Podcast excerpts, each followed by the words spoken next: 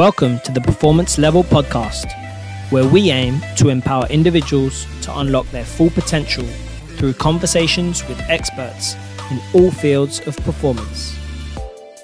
Join us as we delve into the tools, techniques, and strategies needed to ignite personal growth, overcome challenges, and guide leaders towards impactful and fulfilling lives. Together, let's unleash potential and ignite performance.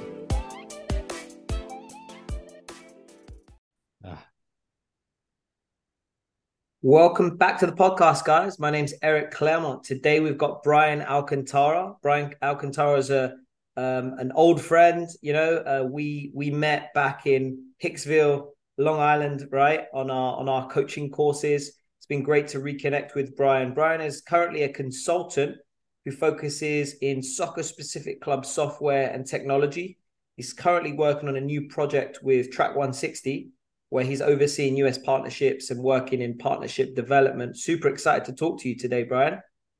Yeah, Eric, it's really good to catch up, man. I've I've been following your journey since we met back in like what 2011, 2012. So excited to catch up.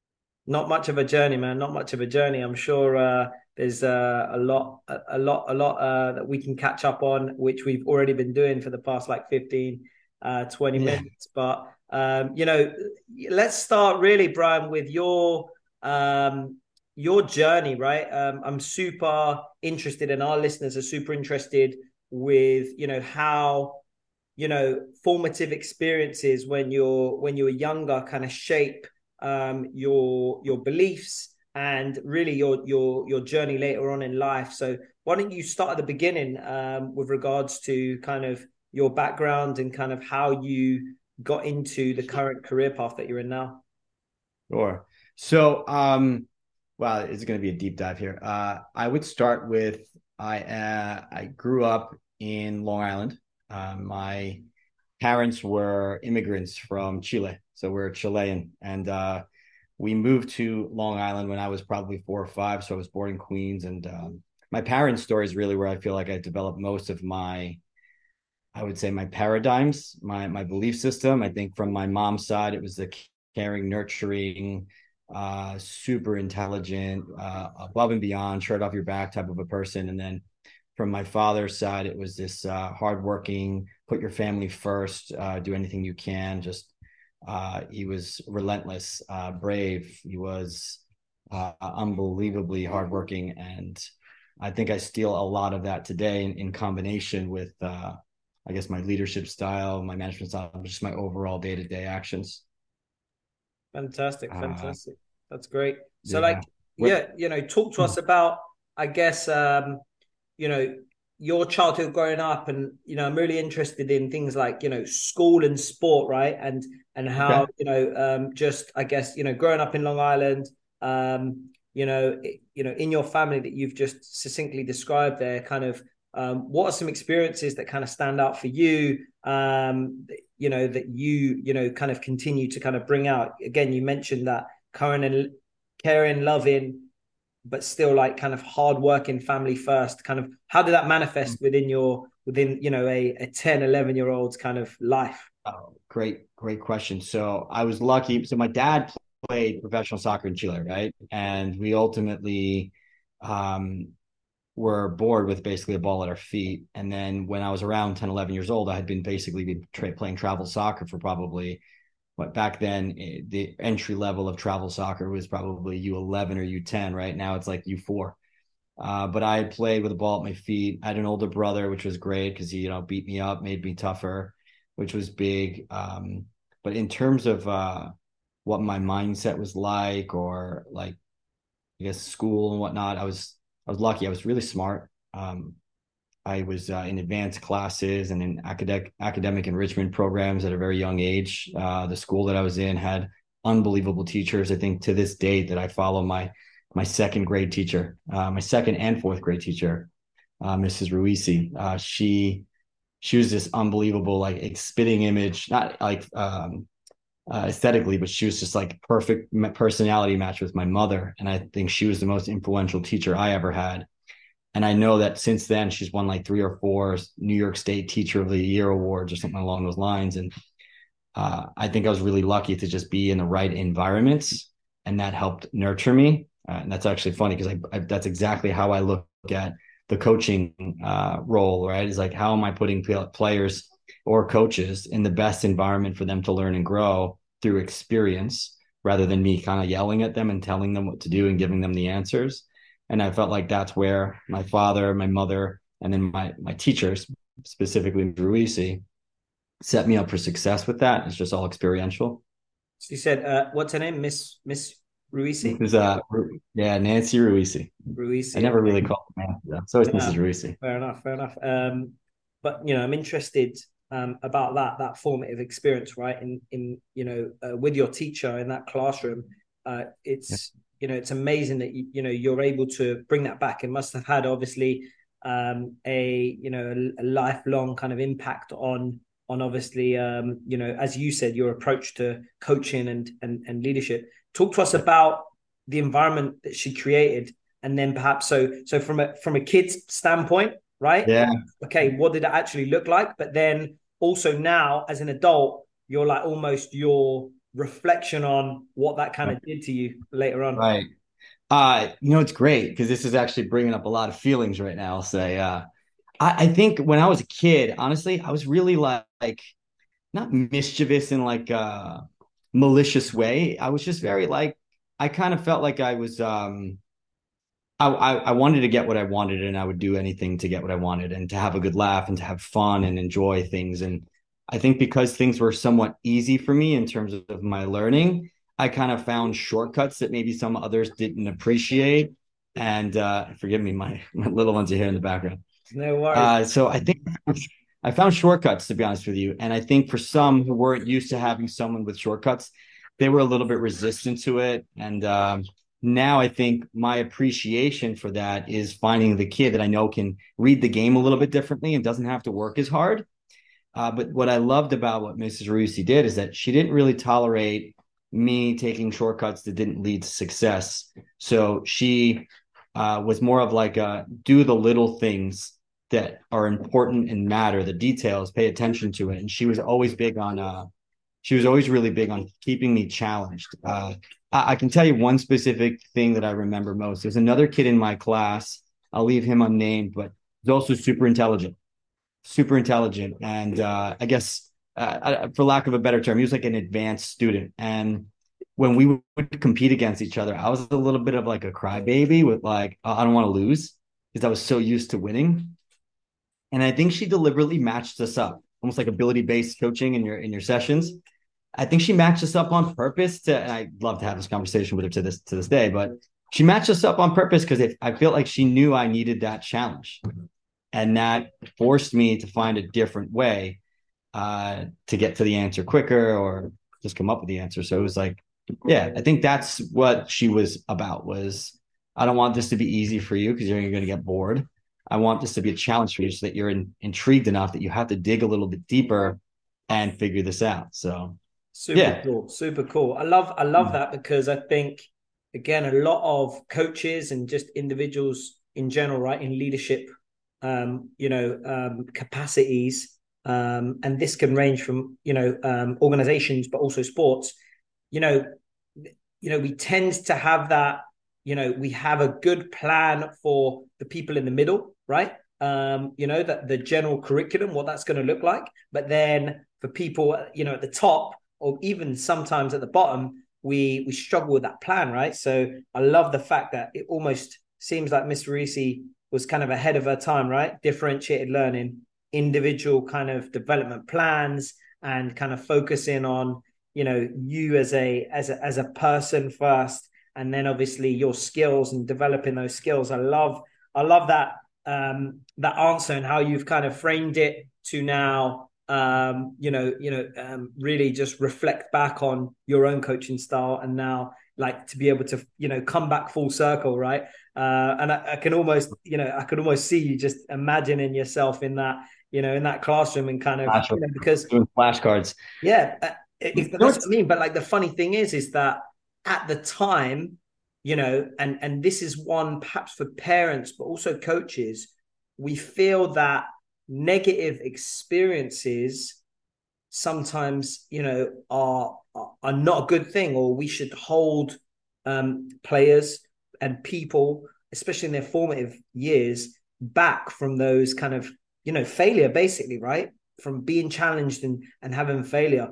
Um, you know, we speak a lot about growth mindset on this uh, podcast. Um, we recorded um, a you know a, a podcast with um, somebody by the name of Matt Best. He's a he's a sports scientist and kind of um, focuses on psychological mindsets and things like that. And you know, he spoke about that need to see kind of challenge as a you know as a positive thing, something somewhere where we can grow, somewhere we can get better. So um, you know that definitely resonates, you know, with with with kind of everything this podcast is about, everything that's that's kind of um, you know you know relevant today in in kind of leadership development, but also in personal development. You know, so um, no, listen, thanks for that for that um, that you know trip down memory lane, so to speak. Why don't we why don't we go like again from now your again youth career and and um, you know earlier childhood development. Talk to me about now perhaps later getting into the workforce and you know your, your first kind of I guess work experiences. Yeah, so I uh, was super young when I started working. I was ambitious and I wanted nice things. And I remember one of the biggest things, believe it or not, that drove me to get into the workforce was I wanted to buy a surfboard. When we moved into this little tiny house in, in Hicksville, uh, they had the people who had lived there, I guess, were all of an older generation and they left all, all these crazy antiques and whatnot. But when I went into the garage, there was these two like antique surfboards. And I was like, whoa. And I'm like moving from Queens to like Long Island, a barrier island with beaches and whatnot. And I was just like, well, this is this is really cool, and I was like infused by by uh, surfing. So I said to myself, well, I want to go and do as much research as I possibly can, and I would get magazines and whatnot because the internet wasn't as big, but I'd get magazines, and eventually I'd find people in like I don't know, I forget what I used to use on it was AOL something, but I um I just found as much information I could, and I remember there being like a uh, a job uh, not a job market like a uh, almost like a marketplace where people would post like hey i'm selling this. Almost like it's a garage sale online which is like the first start of me experiencing those things. And ultimately i found a surfboard and i was like oh it's like i forget back then it was maybe like $350 i was like that's a lot of money. So i remember that inspiring me to go and want to get a job. So i got a job at a bagel store and that uh that, that built uh, a lot of uh, experience for sure and long then, island bagels man long island yeah bagels. anyone who hasn't gone yeah. that's one thing so we have really good friends out in um a place called east northport obviously up in the north shore and like you know i actually used to stay there when when yeah. we did that advanced national because through the work that I'd done, I'd met them on a on a camp. I'd stayed at their place, and we just always kept in touch. So even just like this summer, one of the one of the girls got married, so we went up there, and me and my wife are just like, you know, we're gonna get you know a bacon, egg, and cheese. You know, what I mean, we're gonna get like uh, plenty of bagels just to to to, to take back uh, home with us to Florida. So you know, trust me, guys, like listeners. If one thing that you take from this podcast, go to Long Island, and the bagels are nothing that you've ever tasted before, man. But sorry, yeah, I had to. Yeah, no, it's good. We we are definitely known for our bagels. They're special. Um, yeah, they're they're super special. But I yeah, I worked at a bagel store. I was like 14 years old. Um, and it was it was great, great experience. Uh, I think I had called out one day last minute, and I remember getting the call from the, the manager and being like, "Look, I hate to be, I hate to do this to you, but like we just can't tolerate that. And I was like, whoa, first lesson and like don't call out like late to, to to work at last minute on a Saturday morning when you're half asleep and the bagel store is cranking with business and this guy just needs help. And man, that was my first kind of big experience of like letting someone down outside of my immediate family, you know, and like, oh boy, I just let a, a leader down, right? Someone who's in charge, someone who is managing me. And uh to hear his voice and, and like the disappointment in his voice, I was like, oh man, I really didn't want to let someone down like that. So, uh, first lesson in, uh, absolutely in the workforce, right? Well, that's that's a good lesson to learn, right, early on, because yeah. I feel like that happens a lot uh, today, even in just in uh, again sports, but mm-hmm. also work as well. Um, yeah, within our environments, we've got young coaches as well, right? And it can sometimes be super. Yeah, difficult.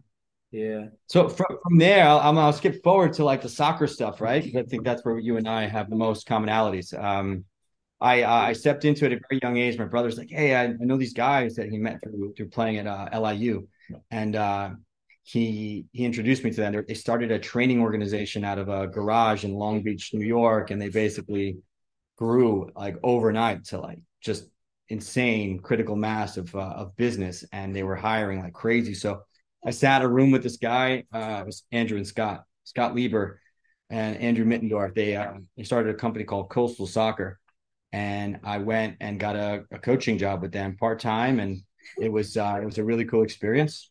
And uh, I think that's where I found like my, one of my biggest passions and most rewarding experiences from a career perspective where I'm sorry, right now I'm literally juggling giving applesauce to my daughter while we have no worries. Real life, real life problems, right? So I um that that was one of the best experiences obviously because it's been the longest thing that I have going for me in my life in terms of being involved in coaching, in terms of uh in terms of being involved in soccer, uh, which is always such a big passion of mine, having grown up playing for so long. And it was one of the biggest things that for my myself and my father, that was our connection it was the game, which was Absolutely. awesome relationship, you know. And he coached me when I was younger. So I get into the coaching world, and fast forward, I eventually uh, get an opportunity at a local club in my hometown, Hicksville. They were for the first time ever, and it was probably only like the second club on Long Island at that point in time that was looking for a director of coaching or a technical director. And to be honest with you, I had no idea what the heck it was. I was like, what, in the world is this? And I remember calling my older brother, three years older than me, the one that got me the job in coaching originally, and saying, "Hey, Hicksville's got this thing going on," and uh, he's like, "He's like, you're crazy. You'll never get that job." And uh, yeah, so I I looked at all the qualifications that were required to do it. I had been coaching at that point in time for probably five years, maybe six years. I had a little bit of confidence in myself, false confidence, to be honest with you, because I really was not good at all. Uh, I met some really great people that gave me some advice on how to prepare for a role like this. Uh, one of them was this guy named Kurt Rosenthal, who at that point in time had founded a club called Manhattan Kickers, which was like this revolutionary approach to back then it was revolutionary, right? The 4v4 method, the mini ball, the tiny goals, the small fields, uh, wow. uh, very football style. And um, this was seven years before US soccer brought out the PDIs and the small sided oh, wow. games. Okay and uh, he he introduced me to the Manchester United pilot scheme, and I was just like, whoa! So I bring this information, this newly found information, I bring it to my interview, and I'm like, we're gonna do this because it's gonna revolutionize how we how we develop players here, uh, and I got the job, and I was uh, 24, maybe 25, and a director of coaching, which no one on Long Island had a clue what the heck that meant. not even I, not even the club that was hiring me, to be honest with you. Uh, they didn't really fully understand what it was going to be because out here the training organization model was so prevalent, right? It was like, and you, I think you know it well, like the Noga Soccers of the world, which yeah, is like, yeah, hire a coach and he's going to be with you left and right for whatever programs you need, whether it's the four year olds, the 15 year olds, and whatnot. And then uh, that was like a next step in my understanding how to manage people, motivate people, and I guess be a quote unquote leader. I never looked at it that way. I was just a guy trying to do what he loves and trying to bring my friends for the ride and uh, I brought a lot of really good coaches in, and we ran a program, and it was great, and that grew and grew and grew, and it was awesome. We had clubs from uh, locally that were asking us for help, and we jumped involved in that, and before you knew it, I think at our peak we had like twelve or 14, 12 to like fourteen coaches part time that were working crazy amount of hours, and we are working like three or four different clubs, and probably impacting maybe like 50 something travel teams. Absolutely. Uh, and we were just a bunch of young coaches that were like, hey, let's go have some fun teaching kids how to play soccer.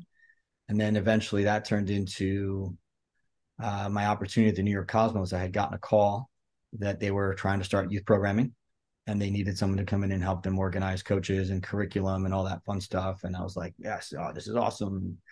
I balanced both at the same time, but eventually the Cosmos grew to a certain point with the help of some really awesome people. I'll name uh, Brian Walsh, who's currently like the GM for youth at and strategy at uh, NYCFC. NYCFC, I know Brian. We took the, yeah, the yeah. coaching course, yeah, together. Yeah, we were the Bryans. It was awesome. Like, uh, man, talk about mentors, right? Talk about the most humble, caring person ever then I'm going to staple that back to like my mom. Brian Walsh is like this, like heart of gold guy that just cared so much about doing what's right for kids. And I'm lucky I got to work with him, and I'm still a friend to this day. And I'm just texting him and calling called him just the other day, and uh, that's another great person that kind of brought in a little bit more of my paradigms and understanding of how to care for people and how to work really hard and how to follow your passions and yeah so that was cosmos days and i got the opportunity to coach in the academy and meet the marcos sennas of the world the raul gonzalez's and uh, uh, Jose Garcia, who I'm still friends with, uh, Jimmy Maurer, who's a goalkeeper at uh, FC Dallas now, uh, all these great people, and Gio Savarese, who unfortunately just uh, finished his tenure at, at Portland Timbers. Uh, but I mean, there's great people who love the game, and when you throw them a text, they're willing to kind of throw it back, all because this little tiny ball connected you at some point, and it felt like you're basically related, you know. Fantastic. So, That's great. Yeah. Um, you know, a great story there, Bryan, and some and some, you know, some some I guess, you know, bringing you back to you know some key mentors and some key figures within your journey, right? Um, you know, we're big here at PLA just on mentorship, right? And um, the need for mentorship and coaching um, as being significant roles within anyone's journey, right? um, I guess you know within that, you know, within within soccer, right? How, you know, for you, like how important was that that that that mentorship? And I guess you know somebody who who didn't know how to like run a club and and and and things like you know values and creating a you know uh, a purpose and curriculum and things like that. You know, um, you know what were your what again you said that your views on it early on were like non-existent and you kind of had to learn within within the within the roles right? Um, you mentioned some names there but anything that kind of stands out for you that really were like some light bulb moments for like you know okay this is the type of you know organization that i want to you know run what or or or, or work within right? Yeah. um yeah jump into those for sure uh, you know, the, the immediate thoughts go to the mentorship I had, I think was so good that I didn't realize it was mentorship. I felt like it was me being put into like a puzzle, almost like a well, son of a bee, like what what like what am I supposed to do with that? You know, like, well, it's kind of like a go figure it out or go go make some damn mistakes. It's gonna be okay. Like go, go, go figure it out. Um, and that, to be honest with you, both as like a solopreneur and like as uh, being a, as a, co-director of the youth programs with Cosmos with Brian Walsh was kind of like a uh, they gave us the keys to the castle to kind of build what we wanted with it. And we were just like looking around at ourselves like what are they crazy? And uh, almost like not imposter maybe imposter syndrome of like oh my god we're we got to do this. But at the end it, was kind of like motivation from guys like Brian that were like well we're here. We might as well do it right. We might as well give it our 100% effort and let's go. Let's run with it and I remember the late nights, the being in like our offices after we had to go and work at the game, we go back to the offices to prep for a camp with a hundred plus kids on it. And we were there all night printing certificates for the players. And ultimately the thing that I remember Brian saying is like, kids deserve it, right? The kids deserve to feel like they're special. Let's go make sure that we do that. And I was just like, holy crap, that's it's amazing. And uh uh, mentorship in terms of us. Uh, I don't I don't know if it was intentional, but they were kind of letting us learn through experience, and then uh, eventually, and I know you're big on this, by the way. Eventually, it was like a reflection process. It was like, uh, okay, well, what did we do then? Is that what we were ultimately achieving? Did we achieve what we wanted to?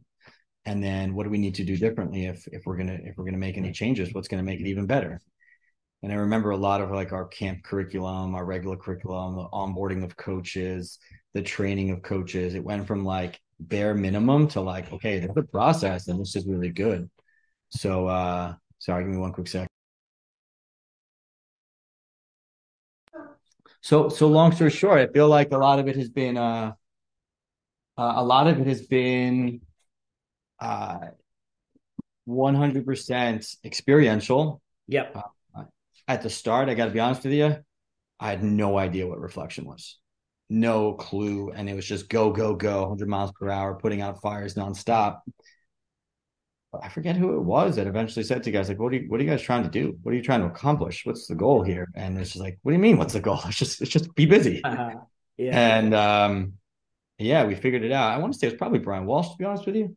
Yeah. Uh, those baby first. Then you can uh, use the sink like you always do. So it was a kind of uh, my buddy Rich Scott calls it a penny drop moment where you're just like, whoa, idea. Like, wait a minute. Like maybe we should be a little bit more focused with what we're trying to accomplish and achieve. And it was around that point in time that ultimately we found out that our goal was at, Cosmos to have a fully funded uh, development academy with the with the DA, which was then DA and now is MLS Next, I guess you could say. Um, which was like, okay, great, let's go. What do we need to do to get there? And we we did it. We got the academy status uh, luckily, I was able to coach in that academy with guys like Ronan Weissman, who is our academy director, and Juan Palacio, who's this phenomenally licensed coach that played for the Colombian national team with like Valderrama and had all this crazy breadth of experience. And um, yeah, some really great people. And Brian Walsh was the academy manager, so he's doing all the administration, and we were caught wearing like seven different hats. Yeah, which was just like they trusted us, and that was awesome, right? So in terms of like the leadership stuff again, like again, we were put into a puzzle by people who just gave us trust and the room to go and make mistakes. And on occasion, some feedback where to course correct. And really, the feedback more than anything was amongst ourselves, That's which fantastic. was love that. Sorry, I'm probably probably all over the place. I just feel like I've been at this so long. There's so yeah. much to probably tell, but I'll try to keep it pointed into our, our focus here. No, no, no, no. This is that's incredible. You know, uh, and again, just to kind of bottom line and to kind of, I guess, you know, really just reflect back. Obviously, what what you've just put there, I've I've obviously written down the key parts there that I got was first of all, you were kind of given autonomy, right? You were given yeah. the ability to make mistakes, right? So important for any mm-hmm. young leader, um, coach, even performer, right? The ability to kind of, you know, these are the keys to the castle um, and now you know you go and you you act and you work it out. But then as well as that the importance of now at a certain point you kind of realize that it was important to identify what is the iterative process right? So what is the you know what's the method to the madness right? So you know you know what direction are we going in right? You know you know what purpose what's our purpose? What are our goals? You know what are we trying to achieve? And then as you said that reflection process right? So i think both of those are super important and that balance between both right? Because you get organizations who as you mentioned at the start kind of give you the autonomy without the um, perhaps the the tools to be able to do the job right? Versus um, people who or, or organizations or, or even leaders who give you the tools like here's everything that you need to do. Do it like this um you know at this time um you know in this way without any autonomy and then you have no um no no power no no uh, agency right to make that yours right? So now you know that leads to problems of lack of ownership you know lack of ability to make things yours and then also you know um level of understanding i think right? Because if you know it's very easy to just kind of um i guess you know re you know re like you know someone does something and just kind of you just you know reflect back that process and do exactly the same right versus now you making it yours and now you know adding little little parts that make it bryan's rather than rather than someone else's so super super interesting there where you've got like you know you've you've put in autonomy with that now process that you kind of developed later on, man. Um, that's fantastic. So I guess, you know, one question that I would have is, you know, our vision here at PLA is obviously to empower leaders and performers to unleash their full potential. Um, so, you know, how will you describe, you know, your purpose and take that where you want want it, right? With regards to, you know, life. You obviously have a family, you know, you're you're an at-home dad right now, right? um, and you know actually within within you know you know your own life, but then also maybe related to work as well. What you know, and maybe how those two are linked. Kind of what you know. How do you see your you know your vision for how you you want your life to be per se? Wow, great question. My vision for how I want my life to be.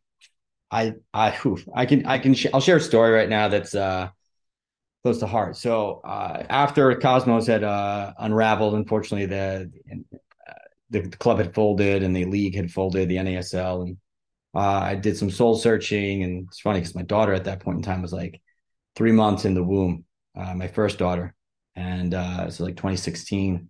Did some soul searching and a big passion of mine, having been a entrepreneur building a business, but a, a big passion of mine and helping Cosmos build their business was I, I, relied a lot and heavily on technology and software to help me accelerate what I could do, or so that I could do five things or the jobs of five and only be one person. So learning how to build a website, getting uh, platforms to collect registration fees, using Google Drive to access all coach information, and having a shared library for everyone to kind of know what our curriculum was, what our plan was, different ways to use uh, PDF and graphic design tools so that people had like infographics and easy to use information or digest. I was like trying to be a coach of like running a business, right? Like, how do I get this complex information to you in the most simplistic way I possibly can, where it resonates and you have like the feels, right? And all that led to my decision that I, I got involved in a software company, a SaaS company in, in, in Manhattan, right around the time that my daughter was born. And uh, it was awesome. I mean, talk about the most forward thinking, smartest people I'd ever been around. This guy, Brian Litvak and Jeremy uh, um, Goldberg, that were just visionaries and inspirational people to their staff. And you get in a room with them and you feel like you are a part of the future. You know, it's like we're not there yet, but we are. We are the future. And it was awesome. And I think a lot of uh, tech minded people are, are like that so ultimately that built this really big passion and i felt like a purpose of like well i have this consistency of my life of constantly wanting to share information with others in a simplistic way that's efficient and effective. And i think i found a purpose in like well how do i help others? Like i was a coach. How do i help others learn how to do this start their own business be entrepreneurial be more efficient at work be more focused and ultimately so the end user is a beneficiary right? And I, that's my job as a coach is that the players are the end user of they're more efficient on the field they're smarter they love the game more than um, i after about six months i got a phone call from red bull and with an offer to take over uh, coaching education role. And that's where i met some uh, unbelievable people. I mean the group at red bull were phenomenal forward thinking people as well. And I brought my uh, my tech savviness to them, and we started using things like Slack and Asana, and trying to be a little bit more uh, effective with our uh, delivery, uh, our, presentation delivery of education. We would have 200 plus coaches in a room at one time. How do you get everyone's attention, and how do you make sure that they walk away with uh, tangible knowledge?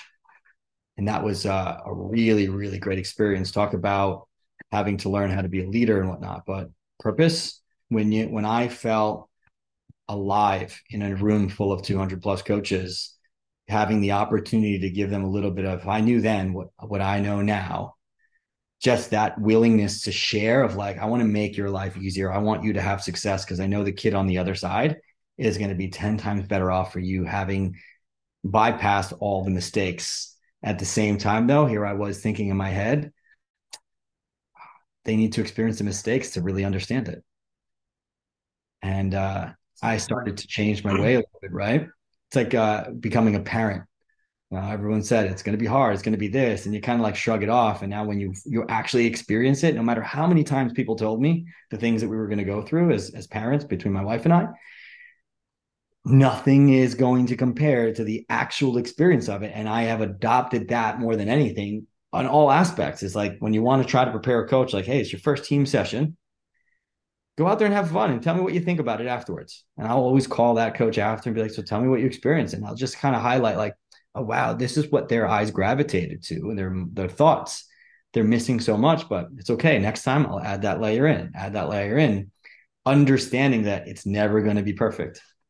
I love, I love that because I think again, this just brings back to like leadership and coaching, right? Where one of the biggest misconceptions, um, just in life in general, I feel is um, because I teach you something, it doesn't mean that you've learned it, right? Or that you can use it. Um, and and that what you're describing there, that ability to understand that okay, you're, you're going to bring this, you know, within your own words into someone's being and their own experiences, but they're going to need some time with that to grapple with it and make it theirs so that now that's actually actionable for them man um, that's right. that's super super super interesting super important. Um, you know so I, i've just written down here my interpretation of your uh, of your uh, vision right? Your purpose uh, the ability to harness technology to empower and inspire leaders and performers to reach their potential right so I mean, through that story, do you know what I mean? Just that yeah. you know, you know, you're you're a teacher, you're a you're you know you're a guide yourself. Do you know what I mean? With regards to all the roles you've had, and you know, I love that story because it really kind of brings back full circle the the process, right? That you took right within your own formative experiences of having autonomy, but then needing a process, and now you've harnessed this the skill right that you have which is the ability to use um, really very complicated technology systems right uh, to a lot of people and now obviously using that you know in a in a in a digestible way for people to now actually bring to life so that's again super super super interesting man super exciting um. I like that. By the way, not just technology. I think also the the the the uh, experience, right? The uh, the failures, the mistakes, the environment where you can stumble and pick yourself back up again. I think harnessing that as well has also been a part of it. So, yeah, I think. How is that? Uh, how is that process? T- talk to me about that second part, right? What you know, that experience, right? Of, you know, we know, uh, you know, you've spoken a little bit about it, um, you know, uh, on on the soccer field, right? Um, but you know, let's say day to day, um, maybe in a in a in a company, um, you know, uh, for a leader who is managing, um, you know, perhaps younger people, or or a or or a director of coaching who is um, managing younger coaches, right? They don't have the experience to to you know adapt the information that you're giving them, right? So you know, what is that process in action? Obviously, you've mentioned, hey, you know, autonomy. It's really important to be able to make mistakes, but yeah. you know, how, you know, how do you create almost a process so that we can still ensure that development is taking place rather than just you know people just making the same that happens as well right in, yeah. in certain organizations the same mistakes keep happening over and over we don't learn from them and then the organization doesn't grow doesn't doesn't keep moving forward um, yeah. what does that process look like to you um, in your in your experience i feel like there's a lot i could sprinkle in here there's the I think as the mentor, you want to um, have a clear understanding of what success looks like. And then how they get there, I think, should be the autonomous piece, right? If you communicate that clear understanding of like, this is what success looks like, and it's reasonable, kind of like setting smart goals, I think you help them come up with what they need to get there. So if it was a, a, training session and you say, hey, ultimately, I just want these players to understand this, we want to change behavior as coaches. And I think as mentors and managers, we hope to change behavior. But I don't want to dictate exactly what behavior gets to that outcome because I feel all too often we try to shove people into this little tiny box to be maybe another replica of us. And it's like, well, well, why would I want another one of me? I am me. Like, like there's going to be smarter people out there. I always tell uh, coaches that Messi and Ronaldo have incredibly uh, equal amount of success on the field but the way they get to that success is so different. And that's fantastic because it just tells me that everyone has the ability to be their own personality, but still get the same results. And I think as a mentor, and I'm thinking like leadership, first off, I got to admit, like, I still to this day don't like telling anybody I'm their mentor. I don't like telling anybody I'm their manager. It's just, hey, we're on the same journey. You're just on a different step and path, which is totally fine. How can I help you? As opposed to, I need you to get here faster because I'm here. And I used to make such a terrible mistake of thinking people understood and had experiences that I had that would then avoid and anticipate certain things. And it's like, well, no, they just haven't. And I look at it as a parent too, by the way. I think to it like my kids fall. My wife and I are very different types of parents, right? I'm trying to coach them through the experience and the failure, where she's more of the, she's my mom, she's the nurturing one she's the i'm going to pick you up as soon as you fall because i don't want you to feel any pain and uh, which is great they need that mixture of both another thing that I've learned in in, in management and leadership is uh, approach them differently at different times, right? Um, but regardless, I think um, to get back to your original question, I um, yeah, I, I mean, experiential learning has has been awesome. So just watching them and asking them some guided questions, I think that were like, I don't know, with coaching, it's like, what, what were you trying to accomplish? And, you know, how do you feel you did against it? And what would you change if you got a second chance, which they're going to get a second chance? And then what, what do you think the outcome would be if you made that change? We, uh, we were lucky at, at Red Bull. We had, uh, are you familiar with Sarah McQuade? Yes. Yes. Uh, on the master coach, she was a speaker. Um, yeah, United Soccer Coaches. Remind me what her focus is. Not. She got an organization called ETC Consultants. They help uh, sporting organizations with uh, developing coaches. So she created the de- coach okay. development course for yes. United Soccer Coaches, and she also has a partnership now with Me Mentor. My mentor, yeah, yeah, that's it, yeah, yeah. And uh, she's phenomenal. But one of the things that she shared with us was like a golden nugget was the English FA has this four question method of like what went well, uh, even better if next time, and then success looks like.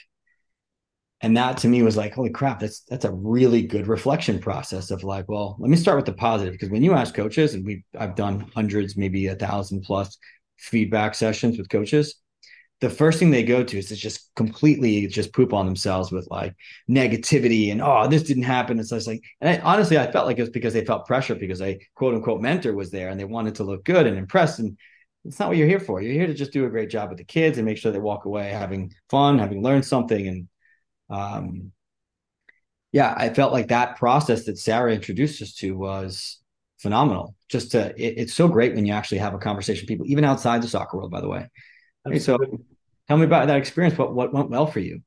And they just open up with like things. Just, some of them, and then I try to steer them back, but some of them all obviously start with the negativity. It's like, no, no, hey, i actually, what went well? Like, let's let's say positive here. Like, let's appreciate that you made an effort to go out there and do something positive. And okay, so what would you change? And usually the even better if piece is so much longer than the what went well. And then, all right, so let's pretend next time, what would you tweak? What would you want differently? And then what's the outcome that that produces? And how do you know that like what success looks like? And they're just like, holy crap, I have this perfect image of what it's going to look like. So it's not, not only do I know what I'm going to do, but I know the outcome that I should that tells me I've gotten there. And if it doesn't get there, is it okay? Yeah, of course. You have more time. That's fantastic. Uh, I'm I'm like jotting down copious notes because now you've just triggered like five things, five yeah. different rabbit holes. This always happens in the best conversations when yeah like you say something and now I'm just like freaking I need to write this down because I'm gonna forget it. But honestly, I'm, I'm, gonna drop another bomb on you if you don't mind. Oh man. yeah. I, I, look, I, I think I yeah. with the learning process and whatnot, but there's a guy named Trevor Ragan who has a podcast called the Learner Lab. Okay. And one of the biggest things he talks about is embrace failure. Right? He talks, I think it's called the uh, jungle tiger uh, versus the cage, uh, the zoo tiger so in the zoo, your everything's given to you versus in the jungle, you learn by experience. Which one do you want to be? And I I've always that stuck so hard. And I'll share afterwards the, the link to the video where he talks about the jungle tiger and the zoo tiger. But it's something that we actually embraced at, at Red Bull because we were we were kind of uh, obsessed with well, kids need to be challenged for it to be fun. Like video game psychology 101 is like they love the struggle. They love being able to pick themselves back up again. And I remember I used to ask kids like Fortnite, you play a thousand games, how many do you lose? And they'd be like 900. And I'd be like, why don't you put the control down though? If you lost 900 times, it's like, there's like this infatuation with like, oh, I get to try again without anyone yelling and barking at me. And like, it was amazing. But we were kind of when we were observing sessions, we were just like, they're making it too easy for these kids because they want it to look perfect. Like, how are they going to learn doing the same things that they already know how to do and on game day, they're going to be so underprepared when a team rightfully manhandles them or like completely bulldozes them because they are gritty. They are like resilient. They're going after it versus kids who are just so comfortable going through the motions. So I know there's probably a lot to unpack there, by the way. no, oh, my first question is because that's a super, you know, um, you know, I think an underlying um, theme throughout our conversation is um, through mentorship and development. Right at the end of the day, um, uh, you know, and and let's focus on kids. Right, um, talk to us about that phrase that you just said there, which is really the ability to build resilience in kids. You know, I'm a big believer. I don't know if you uh, have heard of someone um, in the US by the name of Alex Hormozi. You heard of Alex Hormozi? I need to link you to his stuff. Uh, he's super um, big within the world of business, but you know, relating it to life in general. And a, a big thing that he says is, you know, if you if you had a almost you know like uh the sims right and I'm, I'm this is my own interpretation of it so it's not exactly definitely not verbatim what he said but you know like the sims where you can create like a house but you can create basically your character right um you know you know and if you had almost like a sims type game and you wanted to create a somebody who was going to be able to be successful and um, resourceful and you know basically live life successfully in today's world, you know, what experiences prior to that would you probably um, open them up to? Right. And the answer probably wouldn't be, oh, I'm going to give them everything that they need. I'm going to, um, you know, nurture them at every moment in time. Um, and, you know, basically give them all the tools that they have right there and then. Right. It will probably be the opposite as you're mentioning. Right. So, you know, deal with some adversity, have some difficult things happen within their lives, right? So in action, right? How like we know at least most people know that from a logical standpoint, you know, you need to deal with adversity to grow and you need failures, right? You know, in a, you know, it, it, within a soccer environment, for example, how can coaches and even parents um, deal with that with that side in order to grow resilience within their within their children. Wow, you bring up such a great thought um, with parenting, and I think I'll try to connect the dots backwards. So, the hardest thing as a parent, which you probably know, is watching your kids fail or struggle or possibly get hurt.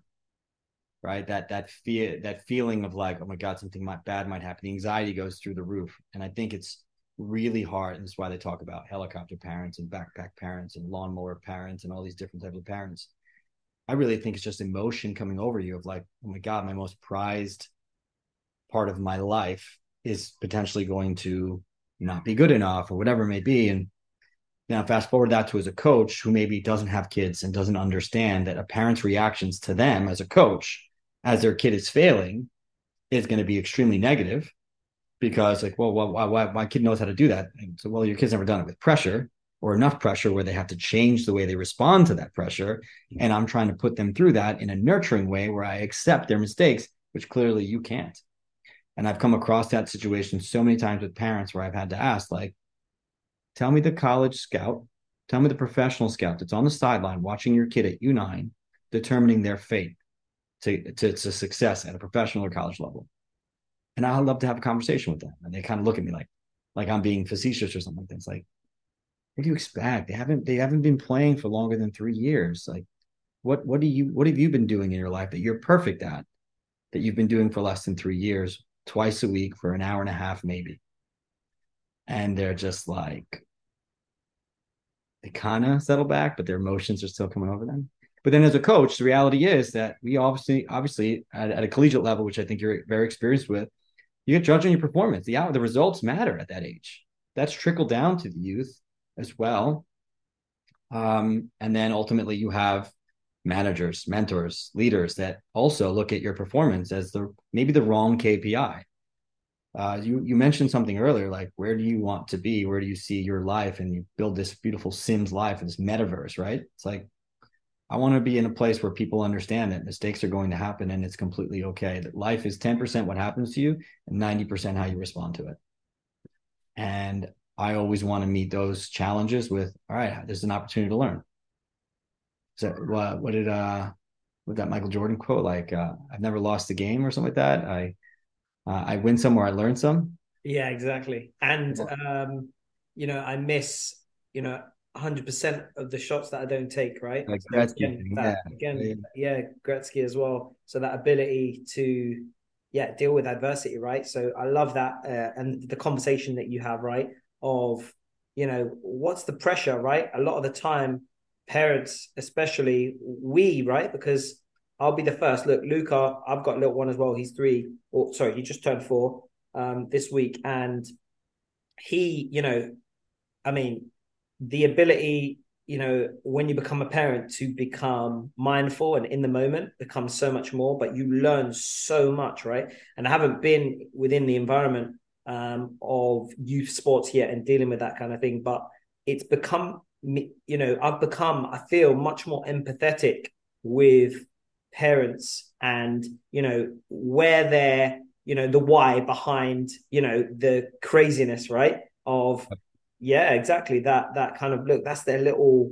You know what I mean? Like because I know how I see Luca and I want to protect him from from different things. I've and I've I've had like you know similar kind of conversations with my wife based around perhaps things that have happened within daycare or school. Like oh you know he didn't get this or they didn't do that. Do you know what I mean? When in actual fact it's it's you know when I'm able to reflect because it takes some time, right?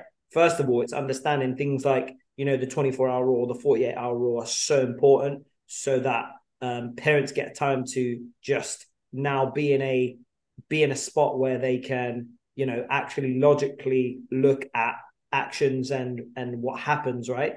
Um, but then also, I guess just the fact that um, you know that balance between understanding, you know, like myself as a coach and myself as a parent, you know, it's kind of helped me you know you know guide my communication and guide my um my my parent coaching style meaning like because i think there's like the coaching on the field but there's also the coaching with with parents as well of now yeah just really catering that to to to getting them to understand hey you know as a parent i understand that your kid is the most important thing to you and so I'm going to have empathy with you know your views and you want in the very best for them. But at the same time, me as a coach, I understand from a you know, and I've been trained to figure out the best you know route to develop your your your son or daughter from a you know you know uh, technical tactical psychosocial um you know areas right? So so kind of i'm going to kind of try and meet in the middle you know? So um I, I, you know I, I, love the fact that you that you've that you've gone there you know? Um and you know i guess you so you mentioned obviously um you know that importance for you know i guess parenting resilience and you know the reflection process and understanding just the overall um landscape of things right? Understanding kind of you know where you're at and kind of um you know seeing it from someone else's point of view first and foremost right? As being really important to leadership. And you've you know given us some really really good snippets that we can use probably in everyday life um, within our own environments right? Um, i'm eager to definitely make sure that we don't end the podcast without talking about your new project uh, track 160 uh, yeah. So tell us about that. What is the what is the um, you know the the, the mission there? And and you know what are you what are you doing uh, within that organization? Yeah so uh, an opportunity came to me uh, not too long ago to get involved um, and i've recently made a decision to to go ahead and uh, uh, take it on full steam. And uh, ultimately we are a software company using ai machine learning and optical tracking to automate the match analysis process for coaches the goal, uh, the objective is to empower players and coaches to be better in their everyday performance. The data that it spits out is out of this world, in my opinion. And as a coach, I've used cameras relentlessly to for feedback sessions with players. Uh, I've had uh, in the past ages ago, I used to use a tally app on my phone to track completed passes, incomplete passes, penetrating passes, uh, we in my in my makeshift game model that I had when I was younger, I always wanted to know that I can get my two or my three, my outside backs on the ball with possession, like comfortable possession in the final third. and I was trying to create like a 5v4 overload essentially. And um, I felt like that was a metric for my success. And if I could do it, I would give myself a plus. And I would relay feedback to players about, hey, we're we're in the fir- end of the first half. We've got 90 completed passes and 120 incomplete passes. What do you guys think of that? And they would kind of decipher their own opinion of it. What do you think we can accomplish in the second half? You think we can hit 125 and keep our incomplete below that? Yeah, yeah. They would go out there with such a clear mind and a clear objective. And those little tiny victories, I'm thinking of like Mrs. Ruisi when I was talking about it earlier, the little tiny victories that lead to the success were ultimately going to be the big success. And man, I had this team that just uh, was the greatest story ever. Where the first game I ever coached them to the last game I ever coached them was like night and day difference. And I still have images of my my app uh, that just has always inspired me. Like, hey, just you know, trust the process, trust the process, trust the process. So uh, when I came across this company and I realized that all the things I was doing manually, all the time and hours I was spending as a coach dissecting film and cutting it, and clipping it, and writing on it, whatever it may be, and counting stats, I was just like, whoa, I don't have enough time to actually go and actually coach. Or uh, essentially, when I saw this, I was absolutely amazed. So I'm now helping to oversee the partnerships here in the U.S. and bring it here to the states. Um, and I welcome the opportunity to speak to anybody who's thinking of the game from a data perspective that's going to hopefully inspire players to own their development as well, but also empower coaches to understand if they're actually changing behaviors. Um, so yeah, that's kind of track 160 is automated data on um, I mean, anything from direction of pass, heat maps of your team shape, in and out of possession, areas of the field that you most frequently visit, divided into channels and uh, half spaces, even if you wanted to. I mean, uh, it's really incredible what it, it does. And we're FIFA certified for our quality, specifically around accuracy of our data. So no longer do we require players to wear chips or vests or drink any kind of funny juice before a game so that a camera can track them. Um, which I know my players used to hate having to wear any kind of uh, of those devices. But ultimately, yeah, we uh, we're able to do all of this with what is unbelievable Israeli technology that I would say is almost like military grade.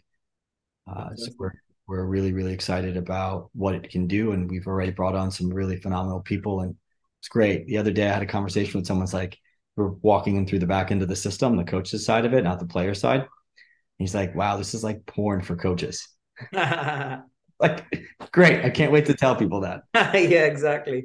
Probably yeah. To, uh, change the marketing perspective a little bit there, but uh, yeah, yeah, yeah.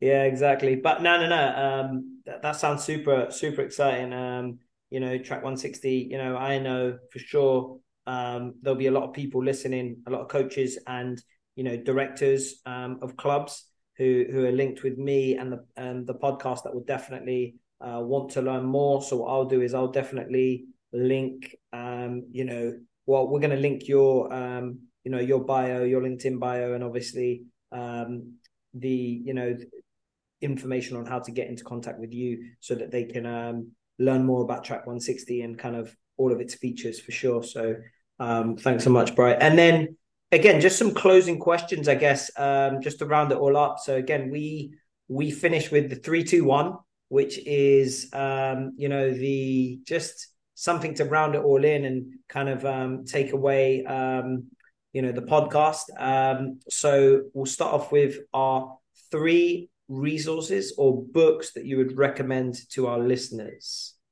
Ooh, uh, leadership books or coaching books or both? Whatever you want. Um, there's Guess base it around our discussion today. If, if yeah. Um, all right. So I think uh, a book called Make It Stick by Peter C. Brown. Okay. It's a little bit about cognitive science, the, the science of how we learn.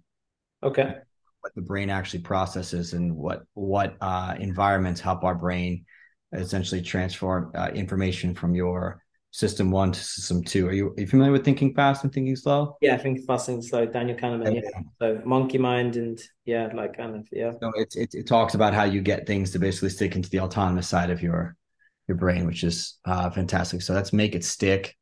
Uh, number two, I I don't know. I I've been in roles where I've had to influence a lot, um, sales, um, partnership relationships. Uh, you know, just uh, one of my favorite books goes back to uh, how, how to. Um, uh, oh my god, uh, what's it? Uh, Make friends and alienate people. Uh, uh, yeah, no, it's how to win friends and influence people. Okay, yeah, yeah. yeah uh, Gladwell, right? Um, how to win okay. friends uh, and influence people. Love Malcolm Gladwell. Yeah. Yeah, a lot of really good uh, empathy of like put yourself in their shoes. Uh, and I've heard lots of similar conversations with guys like Chris Voss, who's that like FBI agent. That's yeah, yeah, super interesting. Yeah, negotiation. I've done his masterclass and I've got his book as well. So really oh, okay, yeah, yeah, he's fantastic. Um, so that that's two, and then the third one, uh, I'll go back to more like science based stuff. There's a guy named Rob Gray that's at uh, I think University of Arizona. He has a podcast called the Perception Action Podcast. Okay. Um, it's been one of the most eye-opening things to me, but he's got a book called How We Move. And again, a science on like exactly what skill acquisition is. And I've always been such a freak with I want to know more about how I can be better at designing environments and practices that help people learn uh, effectively, like where it's going to stick, right? So you combine the Make It Stick and you combine the uh, Peter C. Brown, um, Peter C. Brown's book, and then Rob Gray's book, and those are my two favorites from a coaching perspective um, and coaching coaches as well. And then from a leadership perspective i think how to win friends and influence people is really really powerful as well. Fantastic. Thanks for that. Of course i mean who, who's not going to talk about simon sinek also? I saw him live by the way. Oh yeah. Oh really? Wow, wow he's, he's phenomenal um, Great. the infinite circle um, oh, or the infinite game sorry the infinite game yeah um, but uh, yeah, Simon Sinek, of course, just his his whole story. It's fantastic. Absolutely, absolutely. Yeah, some definitely some uh, some names we've heard there uh, before. And yeah, what would you say are two strategies? But we can um, we can you know encompass this to like you know um, key traits, right? Key traits or strategies. Two key traits or strategies that any club or company can employ to make a positive impact on holistic development. So now, like, but again, related to the themes that we've spoken about today. So I guess things like, you know, empowerment, autonomy, um, mentorship, right? Um, even parenting to an extent, right? Um, I guess what are two kind of, you know, strategies or things that we've spoken about today that you would encourage any parent, leader, performer to try to employ within their own environments that would improve it? I'm sorry, let me make sure I understand correctly. You're saying what should clubs adopt that would ultimately help the environment? These positive, yeah, these positive traits that we've been talking about. So what would push the needle the most? I think a coach and parent engagement uh, year-round plan in terms of helping people understand the methodology, the philosophies that you have. Uh, when I was at Red Bull, no one I know in the country is spending as much time, effort, and money on developing coaches and resources to then also share that knowledge with parents that they're engaging. And I don't call it parent education anymore. I heard this on a podcast and I thought it was a genius thought. It's like parents don't want to be educated. Uh, it's parent engagement. Make them involved in the process, right? Help them learn. U.S. Soccer calls it uh, involve, engage, and inform. I think is what we is that what they call it? Is education? Yeah. Right? Uh, and I, I, really like that process of like, don't educate parents, engage them, get them involved in the process and the learning process of what, what is it that we're trying to accomplish. Uh, so I think that would be one huge thing is the coach and parent engagement piece. Uh, a second one would be, wow. Um, I mean, I got to admit, I think there's no better tool for player and coach development than video like watching yourself. I remember even on sales training when I had back in the day, listening to myself speak to people and being like, oh my God, that's what I said. Yeah. There's nothing more powerful than watching yourself or listening to yourself. And I think that uh, players at any level can get any kind of feedback from video and watch themselves and but put them through that process as opposed to hope that they're going to go through that process. So I think in encouraging using video technology in clubs for players and coaches to be better would be huge. We used to we used to do that at Red Bull too. We would film coaches in their sessions, mic them up and everything, and then we'd let them watch it back, and they'd have to come back with their reflection on it. And they would always say that that was their favorite ever feedback session. Yeah, um, with the C license, we have to do that as well, and it's yeah, that's like a, you know a light bulb moment for a lot of the coaches because you know as you say, there's one, there's no hiding, right? So this is objective. I'm a big believer in objective data to kind of yeah back up obviously our thoughts, feelings, right? Um, there's the old study of um, ability to recall from like like top yeah. level professional managers, and it's something like 42% of um, you know the information that top managers got was correct. Um, you know, based on like key moments throughout the game, right? So you know, so you can imagine why short term, short term, long term memory thing, right? Yeah, exactly, hundred percent. So um, you know, people, yeah, I think I completely agree. You know, that ability to rewatch yourself back, you actually see. And and you know, I was going to go down this rabbit hole before when I when you were talking about Sarah McQuade with regards to um, the the ability to um, you were talking about like mentoring and kind of um, going. I guess um, the the ability for feedback, right? So when you spoke about that, I felt I was I, I wrote down the the ability to focus on the good as well. Do you know what I mean? A lot of us, I think it's the human side, right? Where we're, you know, our brain is um, programmed to find what's wrong, right? Going back to the Neanderthal days, right? So that ability to like kind of, you know, as a human, we want to kind of figure out what's wrong and like, you know, what's the danger here, right? Yeah. Um, where now you're forcing somebody to figure out what's going right, right? And that you know the way that we frame it is super important as well right so you know what did you do well in this do you know what i mean that's one of the yeah. questions that they use within us soccer and another thing i wanted to share was the tag method so similar to sarah mcquade and what you mentioned but um, we we use this method for other coaches now watching the video back with the with the coach and now we do individual feedback of oneself so self-reflection but then obviously group feedback as well, right? So in this group feedback, it's done where you, you're supposed to tell them something good first, then yeah. you're supposed to ask a question, and right. then we then you give um give feedback, right? Or give a suggestion, right? And it's done like that because first we want to find something good, right? So there's a hierarchy. Then we can ask questions so we can gain clarity rather than jump into conclusions, which we always want to do. You did this, so that that means when in yeah. actual fact we have no idea, um, and then only then do you now give uh, you know actually actual feedback and ask questions. So um, again, a lot of rabbit holes that we can go into yeah, in sure. part two for sure. Um, and then last but not least, I guess, what is one big takeaway that you want everyone to leave with today?